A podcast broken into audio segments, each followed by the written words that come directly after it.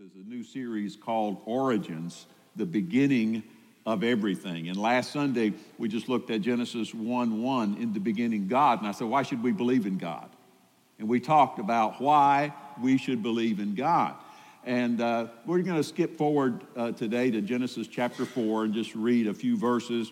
Uh, we'll get back to Genesis 2, 1 and 2 and 3 as we talk about the origin of life and the origin of sin and the origin of the plan of salvation and the origin of the family and the origin of marriage and all those kind of things over the next few weeks. But Genesis chapter 4 has a lot of firsts in it. Uh, the, uh, the, the, origin of false religion, the, the, the, uh, uh the origin of self dependence and the rejection of God, of irresponsibility and selfishness. Now, of course, that goes back to, to to uh, Genesis uh, chapter 3 and the origin of sin. But in Genesis chapter 4, I maybe what drove my mind to this chapter, the first child ever born is mentioned in Genesis chapter 4. The first brothers, the first siblings ever, Genesis chapter 4. The first murder ever, Genesis chapter 4. And so today I'm going to be focusing just for the next five or 10 minutes on Cain and Abel the origin of selfishness and service. You know, they just, those two things just kind of go together. We're one of the two things. We're either selfish or we care about other people and we get involved in service. Genesis chapter 4, verse 1 says this Now Adam knew his wife, Eve his wife, and she conceived and bore Cain and said, I've acquired a man from the Lord. Now, maybe, maybe her thoughts were going back to Genesis chapter 3, where God, uh, after sin, God had said to the, to the serpent, Genesis 3.15, I'll put enmity or animosity or hatred or hostility between you and the woman, between your seed and her seed, the word seed capitalized, speaking about Jesus himself. He shall bruise your head and you shall bruise his heel. So maybe she thought that, oh, it's happening already. You know, God has given me the man that's going to do this. But nothing happened, and as time went by, verse 2 says, she bore again. She had a second child, this time his brother Abel. Now, Abel was a killer, was a keeper of sheep, and Cain was a tiller of the ground. And the entire chapter contrasts these two brothers. It, and by the way, Adam and Eve had a lot more children. Read chapter 5, you'll find out they had a lot more children. But these two children are mentioned because the progress of history is connected to them. And the only other child of Adam and Eve who's mentioned, Seth, in the next chapter. And since these boys were involved in their life's work, we know they're growing up. They're, they're young men, at least by this time. And no doubt as they were growing up, mom and dad taught them about God and how to properly worship God. And so verse 3 says, And in the process of time it came to pass that Cain brought an offering of the fruit of the ground to the Lord. Verse 4 Abel also brought of the firstborn of his flock and of their fat, and the Lord respected Abel and his offering the Lord showed favor on, in his, on Abel and his offering, but verse 5 says he did not respect Cain and his offering, and Cain was very angry, and his countenance fell. Now, we could make a lot of contrast between these two sacrifices. We don't, it's not a point today, we don't have the time to do that, but basically, one was a sacrifice of faith, and the other was a sacrifice of, of uh, uh, self, of putting, us, putting self first. Now, Cain's lack of faith in God is made even more evident by his reaction to God's judgment. Verse 6 So the Lord said to Cain, Why are you so angry? And why has your countenance fallen? Do you ever get that way? You, I mean, you know what it's like? You get really mad or really sad or really shocked, and it shows on your face. You can't help it, it's just there. And that's what happened to him. And God said to him, why are you so mad? And why has your face fallen? And in verse 7, he said, If you do well, will you not be accepted? Uh, so God begins to talk to him Look, it's not the end of the world for you. I have something for you. If you do well, will you not be accepted? And if you do not do well, sin lies at the door, and its desire is for you, but you should rule over it. God was willing to accept Cain, just as he was willing to accept Abel. And he explained to Cain uh, what that meant. The New Living Translation reads like this for verse 7 uh, God speaking to Cain, You will be accepted if you do what is right. But if you refuse to do what's right, then watch out, because sin is crouching at the door, eager to control you. But you must subdue it, be its master.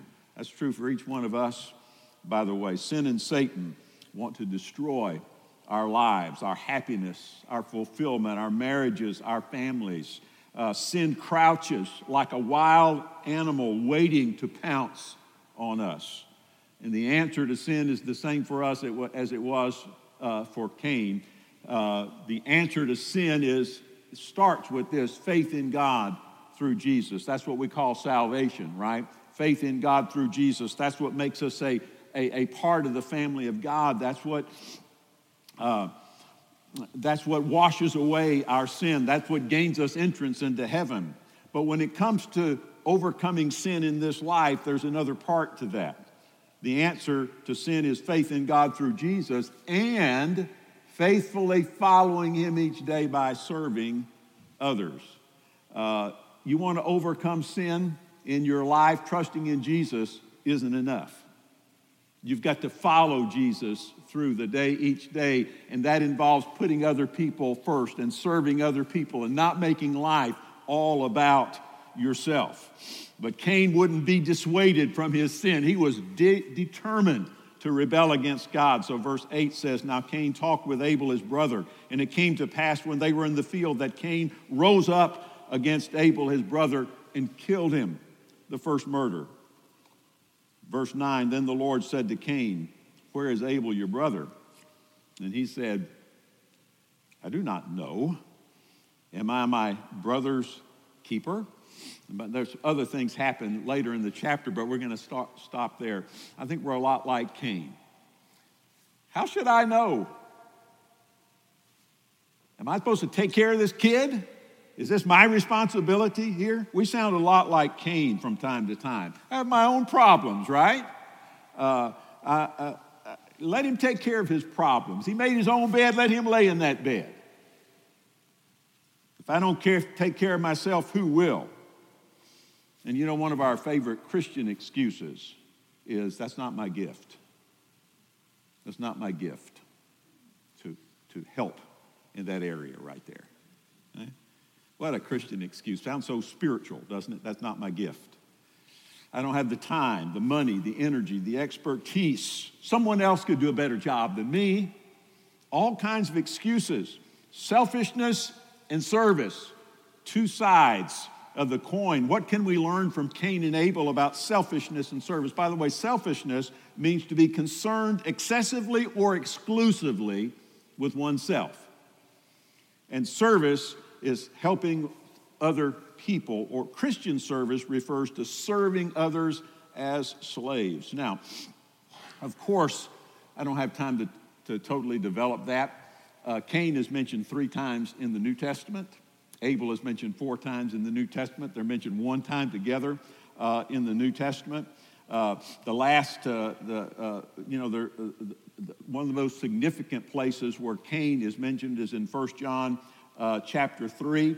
And I don't have time to read that, and I'm not going to today, but it's clear from this passage of Scripture that Cain is the example of what not to do.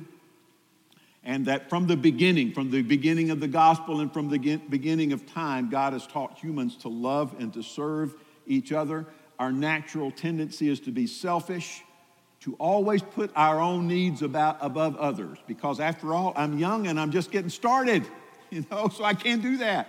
I'm old and I'm worn out, so I can't do that uh, anymore. Doesn't pay anything. I can't do that. Well, let me just close. I wish I could put it together every, every the way I want to, but I want to close with this passage of Scripture, Galatians chapter 6, verses 1 and 2, with the thoughts of Cain and Abel in mind, with what the thoughts of what Cassie has presented to us in such a powerful way this morning. Galatians chapter 6, verse 1 says, brethren. By the way, that, that, that is the word brothers, but it means brothers and sisters, and some translations put brothers and sisters. Brethren, if a man, and that word is not a male human being, but it's a, a member of the human race. So, brothers and sisters, if a member of the human race is overtaken in, a tres- in any trespass, you who are spiritual restore such a one in a spirit of gentleness, considering yourself, lest you also be tempted. Go back to that word, overtaken. If another member of the human race gets overtaken, gets caught, some translations say caught in the sense of caught in the trap, gets overcome by some sort of, uh, and, and violates God's laws in some way.